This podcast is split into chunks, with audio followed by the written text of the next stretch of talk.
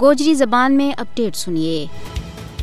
فسطائی بھارتی حکومت نے اپنا زیر تسلط جموں کشمیر نہ ایک ہندو ریاست میں تبدیل کرنے واسطے اپنا چانکیائی اور سامراجی حربہ مجھ تیزی نال عملانا شروع کر دیتا ہے۔ دراصل فسطائی مودی کا پانچ اگست دو ہزار انیس کا غیر قانونی اقدامات کو مقصد ہی کشمیریوں کی پچھان، تشخص، زبان اور وقار نہ کھسنو تھو اور آبادی کا تناسب نہ تبدیل کرنو تھو۔ جس طرح سے ہونی اسرائیل نے فلسطین میں کیو اور آج بھی غزہ پر آگ اور بارود کی برسات کی جا رہی ہے۔ بھارت کشمیری حریت پسندہ کی جد و جہد نہ نقصان پہنچان واسطے ان کی شناخت پر حملوں کر رہا ہے ظاہر ہے جد قوم کی شناخت ہی ختم ہو جائے گی تو تحریک خود بخود ختم ہو جائے گی۔ مقبوضہ ریاست جموں کشمیر نہ ہندو ریاست بنان کی کوشش میں کئی سکولاں، کالجاں اور روڑاں کا نا تک تبدیل کیا گیا ہے۔ بی جے پی اور آر ایس ایس کی طرفوں اس مضمون مہم کو مقصد مسلم ثقافت، تہذیب و تمدن اور اس کا نقوش نہ مٹانا۔ ہے اس کے علاوہ ہندوؤں کی بالادستی تو ہندو طرز زندگی کو قیام ہے۔ کشمیر میں قبل از اسلام ہندو تہذیب نہ زندہ کرنا بی جے پی اور آر ایس ایس کو بنیادی ہدف ہے۔ یو انہوں کو چروکڑوں خواب تھو جس نے آج عملی شکل دیتی جا رہی ہے۔ لیکن کشمیر کی سیاسی صورتحال پر ڈونگی نظر رکھنے والا ماہرین کو کہنا ہے کہ کشمیر کا غیور آزادی پسند عوام بھارت کا ان مضمون منصوبہ نہ کسی بھی صورت میں کامیاب نہیں ہونے دے سے کشمیری اپنی منفرد شناخت اور ثقافت کا تحفظ واسطے پرعزم ہے۔ جس طرح بھارت نہ